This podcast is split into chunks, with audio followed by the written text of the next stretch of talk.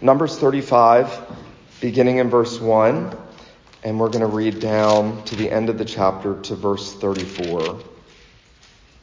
Here, Moses now records these words The Lord spoke to Moses in the plains of Moab by the Jordan at Jericho, saying, Command the people of Israel to give to the Levites some of the inheritance of their possession as cities for them to dwell in. And you shall give to the Levites pasture land around the cities. The cities shall be theirs to dwell in. And their pasture land shall be for their cattle, and for their livestock, and for all their beasts. The pasture lands of the cities which you give to the Levites shall reach from the wall of the city outward a thousand cubits all around. And you shall measure outside the city on the east side two thousand cubits, and on the south side two thousand cubits and on the west side, 2,000 cubits. On the north side, 2,000 cubits. The city being in the middle, middle, this shall belong to them as pasture land for their cities. The cities that you give to the Levites shall be the six cities of refuge, where you shall permit the manslayer to flee. And in addition to them, you shall give 42 cities. All the cities that you shall give to the Levites shall be 48 with their pasture lands. And as for the cities that you shall give from the possession of the people of Israel, from the larger tribes you shall take many, and from the smaller tribes you shall take few. Each in proportion to the inheritance that it inherits shall give of its cities to the Levites. And the Lord spoke to Moses, saying, Speak to the people of Israel, and say to them, When you cross the Jordan into the land of Canaan, then you shall select cities to be cities of refuge for you the manslayer who kills any person without intent may flee there. The city shall be for you a refuge from the avenger, that the manslayer may not die until he stands before the congregation for judgment. And the cities that you shall give shall be six cities of refuge. You shall give three cities beyond the Jordan, three cities in the land of Canaan to be cities of refuge. These six cities shall be for refuge for the people of Israel and for the stranger and for the sojourner among them, that anyone who kills any person without intent may flee there. But if he struck him down with an iron object so that he dies, he is a murderer. The murderer shall be put to death. And if he struck him down with a stone tool that could cause death and he died, he is a murderer. The murderer shall be put to death. Or if he struck him down with a wooden tool that could cause death and he died, he is a murderer. The murderer shall be put to death. The avenger of blood shall himself put the murderer to death. When he meets him, he shall put him to death. And if he pushed him out of hatred or hurled something at him lying in wait so that he died, or an enmity struck him down with his hand so that he died, then he who struck the blow shall be put to death. He is a murderer. The avenger of blood shall put the murderer to death when he meets him. But if he pushed him suddenly without enmity, or hurled anything at him without lying in wait, or used a stone that could cause death, and without seeing him dropped it on him so that he died, though he was not his enemy and did not seek his harm, then the congregation shall judge between the manslayer and the avenger of blood. And in Hebrew, that is the word goel, which is kinsman redeemer. Avenger of blood, the goel, the kinsman redeemer in accordance with these rules. And the congregation shall rescue the manslayer from the hand of the avenger of blood, and the congregation shall restore him to his city of refuge to which he had fled, and he shall live in it until the death of the high priest, who was anointed with the holy oil. But if the manslayer shall at any time go beyond the boundaries of his city of refuge to which he fled, and the avenger of blood finds him outside the boundaries of his city of refuge, and the avenger of blood kills the manslayer, he shall not be guilty of blood. For he must remain in his city of refuge until the death of the high priest. But after the death of the high priest, the manslayer may return to the land of his possession. And these things shall be for a statute and rule for you throughout your generations in all your dwelling places. If anyone kills a person, the murderer shall be put to death on the evidence of witnesses. But no person shall be put to death on the testimony of one witness. Moreover, you shall accept no ransom for the life of a murderer who is guilty of death, but he shall be put to death.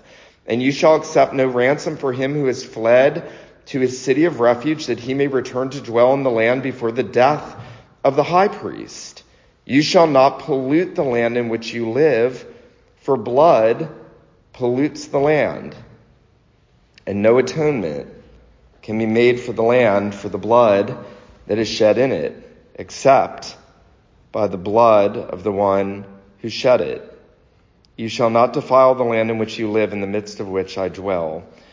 For the Lord, for I the Lord dwell in the midst of the people of Israel. The grass withers, the flower fades but the Word of God endures forever. Well, one of the difficult things we have as believers living in the new covenant is what to do with all those passages in the Mosaic covenant that deal with principles of mercy and judgment. Now, there are several reasons why we have difficulty understanding the Mosaic legislation. One of those reasons is that we don't live under it.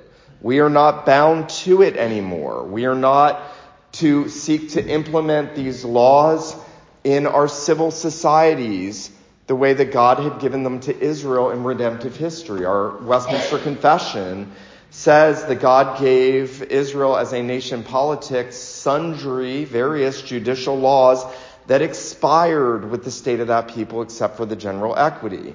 And so these laws are oftentimes so foreign to us because we've never had to live under them. Another reason why we have such a difficulty with understanding the old covenant principles of mercy and judgment and justice are because we are so acclimated to the society in which we live that we, we become slave to whatever's around us. And we tend to think whatever society tells us, even if we disagree at points, is the mercy and justice principles that we should, we should adhere to. All of us, to some extent, have misplaced notions of societal mercy and justice. But God has put these things in Scripture for the edification of His people. And this chapter in particular is one of the most instructive chapters in the Mosaic Law to help us understand the principle of the unmerited grace and mercy of God. This chapter is one of the greatest chapters in the Mosaic Law to help us understand the unmerited mercy and grace of God. Ian Duguid, um, the theologian, in his commentary on this says, this chapter, this chapter is, the central point of this chapter is getting the opposite of what you deserve or grace. Getting the opposite of what you deserve or grace is the central point of Numbers 35. Duguid says, some of God's gifts are not simply unmerited, they are positively demerited. There is a principle of demerited, undeserved, actually that we deserve the opposite of what God gives us in the account of the cities of refuge. Now, uh, John Owen, the Prince of the Puritan theologian, said this chapter is full of good gospel riches. I hope we'll see that tonight. This chapter is full of good gospel riches. Well, what I want us to consider here as we look at this chapter together, first, I want us to consider uh, the first section of this chapter dealing with the Levites, and I want us to consider the cities of grace for the undeserving, cities of grace for the undeserving. And then, secondly, the rest of the chapter, I want us to consider cities of refuge for the guilty. You can divide the chapter so simply cities of grace for the undeserving, cities of uh, refuge for the guilty. Now, notice that as Moses is setting this out, he is giving instruction to the Israelites about what they are supposed to do once they come into the promised land. So Moses is not going to enact this. Joshua in Joshua 20 is going to be told to put in force what we read in Numbers 35. That God is going to reiterate to Joshua, now you need to set up these cities of refuge now that you've come into the land and now that you have found some sense of rest in the land. Really everything about this chapter is set against the background of God giving his people rest in the land, right? When they come into the land, the 40 years of sojourning will be over, and God is going to tell Joshua, now do everything that I told Moses to tell my people they were going to do with these cities. And the very first thing that we read here in this section is that God is commanding the people of Israel, notice verse 2, command the people of Israel to give to the Levites some of the inheritance of their possession as cities for them to dwell in. Now, you won't understand the significance of this unless you remember that of all the tribes of Israel, only one was said that they would not get an inheritance in the land, and that was the Levites. Um, in Numbers chapter 18, just several chapters back, verse 20, the Lord said to Aaron, You shall have no inheritance in the land, neither shall you have any portion among my people. I am your portion and your inheritance among the people of Israel. Why did God not give the Levites any physical land inheritance? Because he wanted them to understand that he was their inheritance. That's pointing to the fact that in the new covenant, Christ makes all his people priests.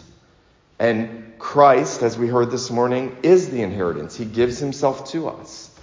The Levites and Aaron, in particular, there are supposed to be a sign that there is a greater inheritance.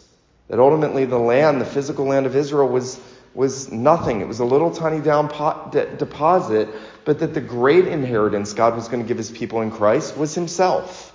That the Lord would be the portion of his people. But there's another reason why we should think it's strange that the Levites are now being told that they're, they're going to get a portion of inheritance when God said that they wouldn't.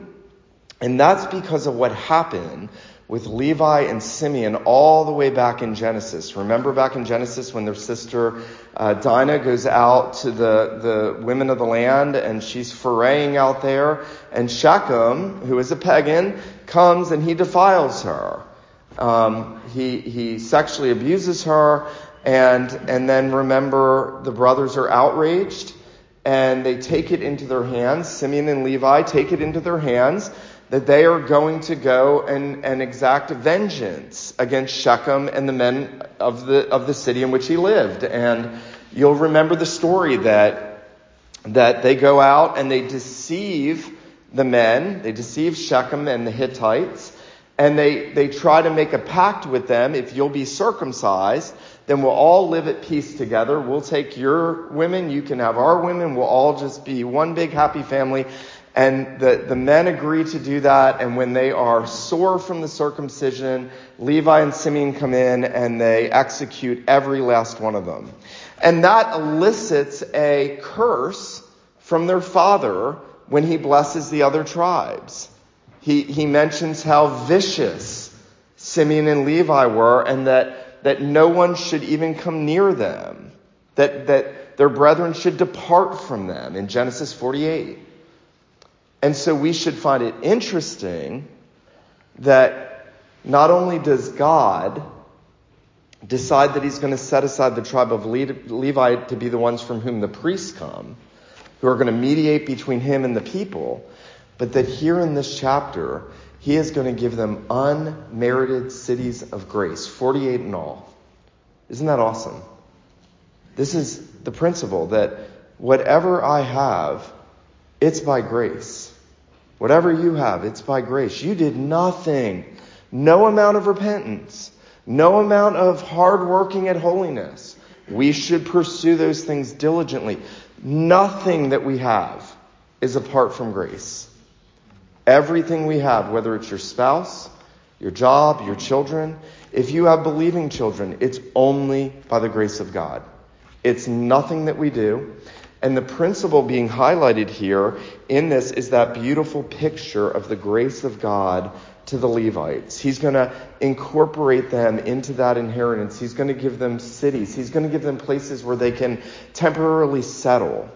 And then he's going to make them a blessing to their brothers because out of those 48 cities, six of those cities strategically placed so that people can get to them very easily are going to be drawn out and set out. And, and those Levites are going to dwell in those cities. And, and the high priest among the Levites, the high priest is going to be a representative of the city. He's going to be the highest of the officials in the city and, and we're going to hear what's going to happen that when the people need to flee there, there's a place of refuge for them. In a sense, God is saying, I'm going to take a people that descended from one that was so ruthless and so barbaric in what he did, and I'm going to make them an enormous blessing to my people. You know, there's another example of this. If you remember, in the Old Testament, there were several rebellions against Moses and Aaron. And then Aaron and Miriam rebel against Moses. Everybody's rebelling all the time. That's what we're like. And, uh, and in one of the rebellions, there was a guy named Korah who basically said to Moses and Aaron, You take too much on yourself. You think you're so high and mighty. Who made you? And remember what happens to him. The earth opens up and swallows him up. And God shows who he's chosen to be the leader in Israel. One of the interesting things in Scripture is the grace of God is so magnified in that numerous Psalms were written by who? The sons of Korah. Some of his descendants, later in Israel's history, God would call them to be musicians in the temple. And some of the Psalms are written by the sons of Korah. Isn't that magnificent? The very descendants of one who had rebelled so egregiously against God and against his ministers. The same principle is here. God is showing unmerited grace for the undeserving. Um, now we're going to know that's because of Christ ultimately. Um, it's not just that God winks at the sin of Levi, but because of the Lord Jesus, God's grace superabounds. I love the way the Apostle Paul puts it in Romans 5 21, because Christ, the last Adam, has done everything to cover Adam's sin and our sin and everything that Adam did for his people that Paul will say at the outs, at the at the climax of Romans chapter 5 where sin abounded grace did abound much more. Isn't that beautiful? Where sin abounded God's grace superabounds. That's the point of the cities that God gives to the Levites. But I want us to consider in a more focused way now the cities of refuge for the guilty. Of the 48 cities that God gave the Levites, six of those were to be cities of refuge. And the chapter tells us that they were to be set in very strategic areas. Now, I've already intimated the point of that is that God wanted those cities put in places where if someone unintentionally killed another and they needed to flee to that city so that they didn't fall uh, prey to the justice of the kinsman redeemer, that they could get to those cities very easily. It wouldn't take much. They were very accessible for them to get to. That's why those six cities were placed in different areas in Israel. But when we, when we look at when we look at the cities of refuge, and I want us to focus on this beginning in verse 9, God is, God is providing a really magnificent, really magnificent provision. Um, you could imagine, you could imagine the sense of guilt someone would have if they had killed someone without malicious intent the, the burden that would be on their souls. You could also imagine in a newly formed society in the ancient Near East where there is not civilization and a justice system set up that they would feel extremely vulnerable. And you could imagine that they would understand that they would deserve the judgment of God if God had not provided these cities of refuge. God had appointed the Goel, the kinsman redeemer. Now, you may be saying, wait a minute, I thought Boaz was the kinsman redeemer. And, and when you hear about Boaz, right, Boaz is this generous man. He comes out to the field, all his workers are gleaning, and he's like, the Lord bless you. And they're like, the Lord bless you. And you just, and you just want to hug Boaz, don't you? You feel like you could hug him. And, and he is generous. He lets Ruth glean. He protects Ruth. He doesn't touch Ruth when she comes and lays at his feet. There is, there is a charity and a godliness and a maturity and a kindness and a compassion about the kinsman redeemer. But, but Boaz is not yet the kinsman redeemer. Remember, there's a closer one. And he had the legal right to marry Ruth, but he didn't want to marry Ruth. because he knew that would financially obligate him and that it would be a burden and it wouldn't be a benefit and he wasn't a merciful man. And so he and Boaz do that weird sandal exchange thing. And I don't even know what that is, but they're exchanging sandals and Boaz is going to get a wife and Ruth's going to get a husband. And it's this beautiful story of redemption. Boaz is going to keep the law in order to redeem Ruth. And now you're like, wait a minute. The Goel is going to shed somebody's blood for shedding their relative's blood. And what you'll realize is in the law, the kinsman redeemer, the Goel, had numerous roles that God had established for him. And one of those roles, beyond redeeming your brother's wife, the widow of your brother, or whatever other merciful acts, the land, raising up offspring, among those four main tasks that God had given him, one of those was exacting vengeance on someone who slaughtered your brother. God had instituted that in the law. And so the Goel here is rightly called the avenger of blood. And you'll then notice that there is a distinction made between someone who uh, murdered someone unintentionally and someone who murdered someone intentionally. Now, I don't think that we're to take away from that that one deserved to be put to death and the other didn't. You see that principle, don't you? Both of them deserve to be put to death. But God makes a gracious provision for one to flee to the city of refuge where the high priest is, and they needed to remain in that city. And if they did, they would be safe. And then, when the high priest died, they could go free. Now, if they wandered out of that city before the high priest died, the avenger of blood, the Goel, would come and would strike them down. But if they remained in the city until the high priest died, they would be safe. Now, um, what's the point of all that? Well, there is very clearly here a principle of substitution at work, isn't there? Why does God make this provision and how is this provision set up to benefit one who rightly deserves to be put to death? Remember, both the one who does it maliciously and the one who does it accidentally both deserve to die. They both deserve the judgment of God. Both are guilty. Everyone in this chapter is guilty and deserves the judgment and the wrath of God. And yet God graciously provides a city, and in the high priest, he provides a substitute. And what's so interesting is the way all these details work together so perfectly that when is, when is the one who has fled to the city of refuge, when is he or she counted free from the guilt of the bloodshed that they have brought on another. It's when the substitute high priest dies in their place, they can go free. That's the big gospel principle in Numbers 35. When the high priest dies, the people go free. Now, if you are already ahead of me, you understand what this means. This is a picture, isn't it, of the Lord Jesus, the great high priest and he dies, and when he dies, the guilty go free. And every one of us are guilty. Again, the point of this chapter is not to say some people deserve death and other people don't. We all deserve death. The wages of sin is death. All men are under the wrath and curse of God. Every one of us deserves the judgment of God. There is none righteous, no, not one. And yet the Apostle Paul says that Christ frees us from the wrath to come. He is the great high priest.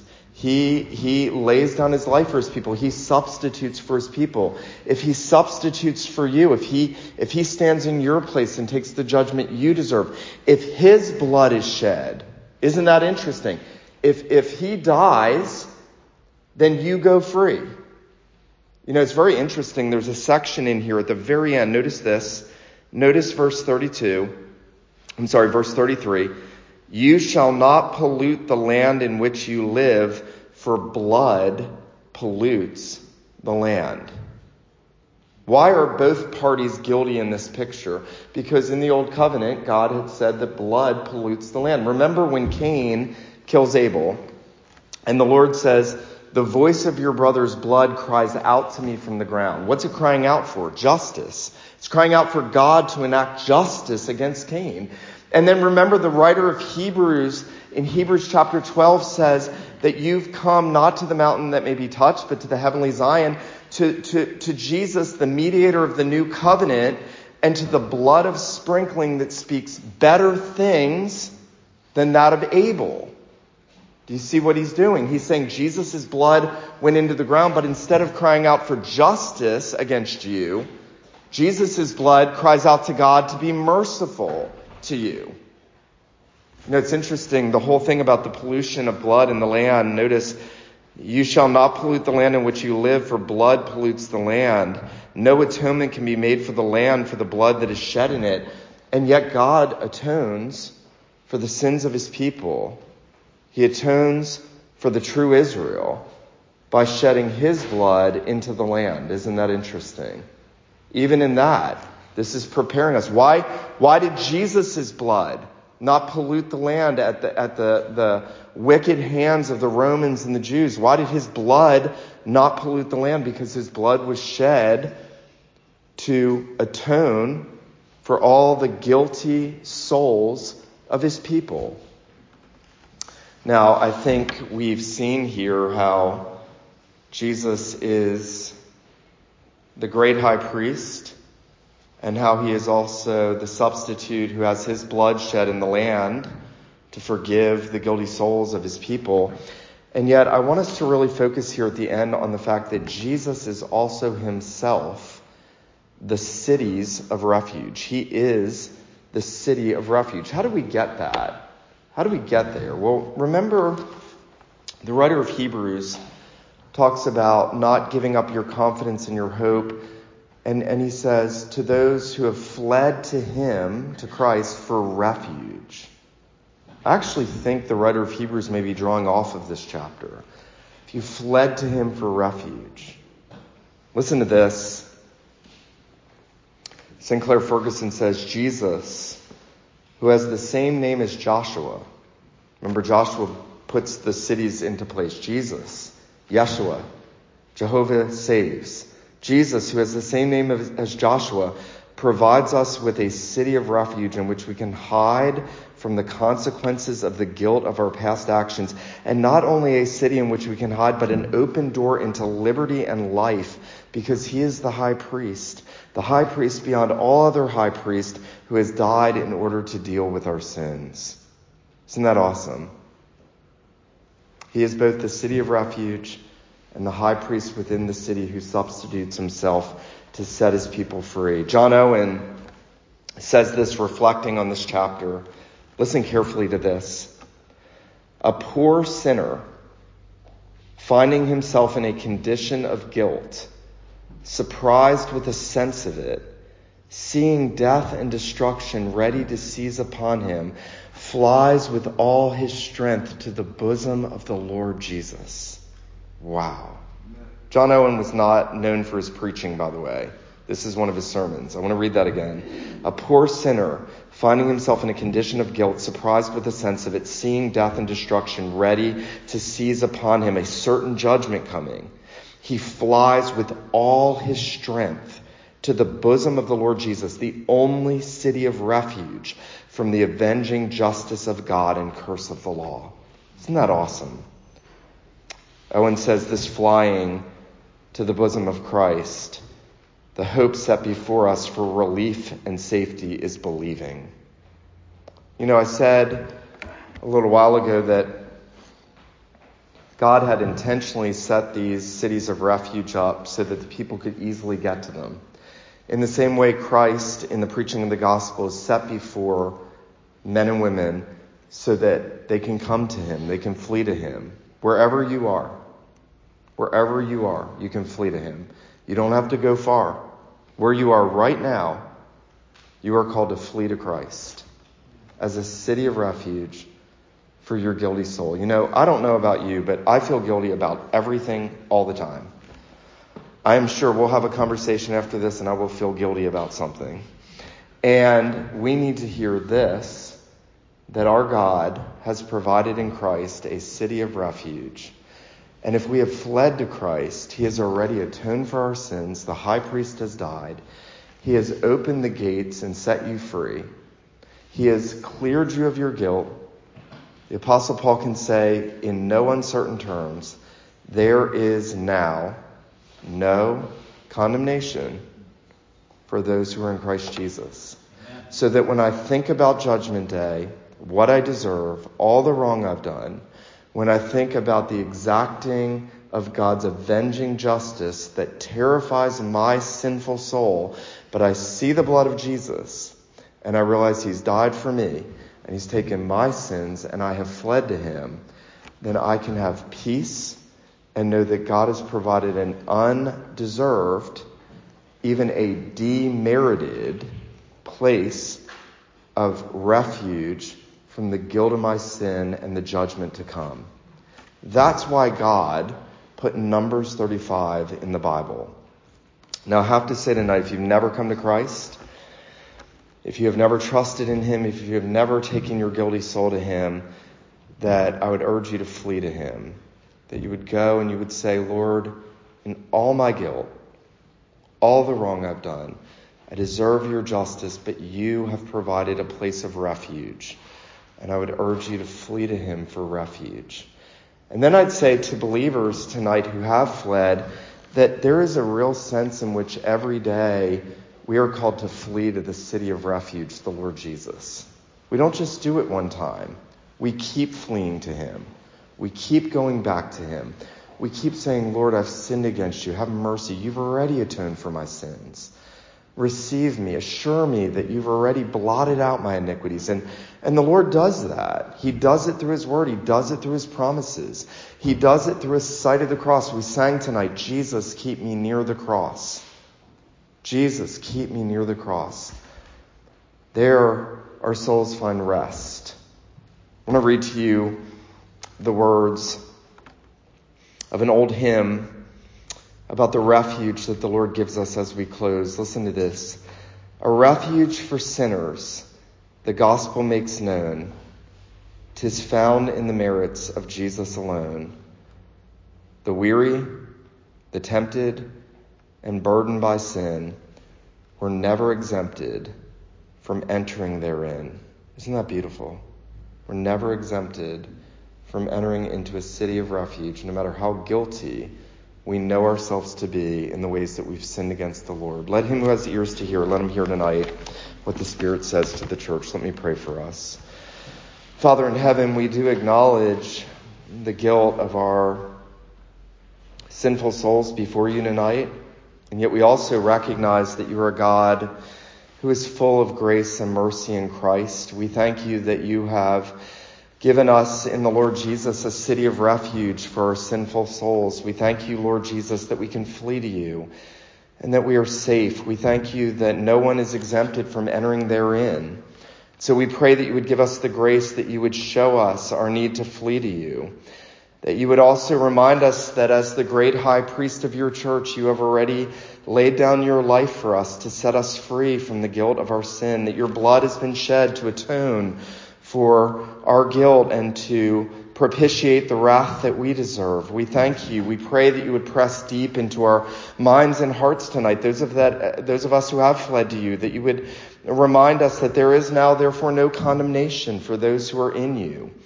We pray that we would find strong consolation and hope in these truths. We pray that you would cause us to grow in the assurance of our salvation. We thank you and praise you, our God, for putting this in your word, for our instruction, and for building us up in your Son.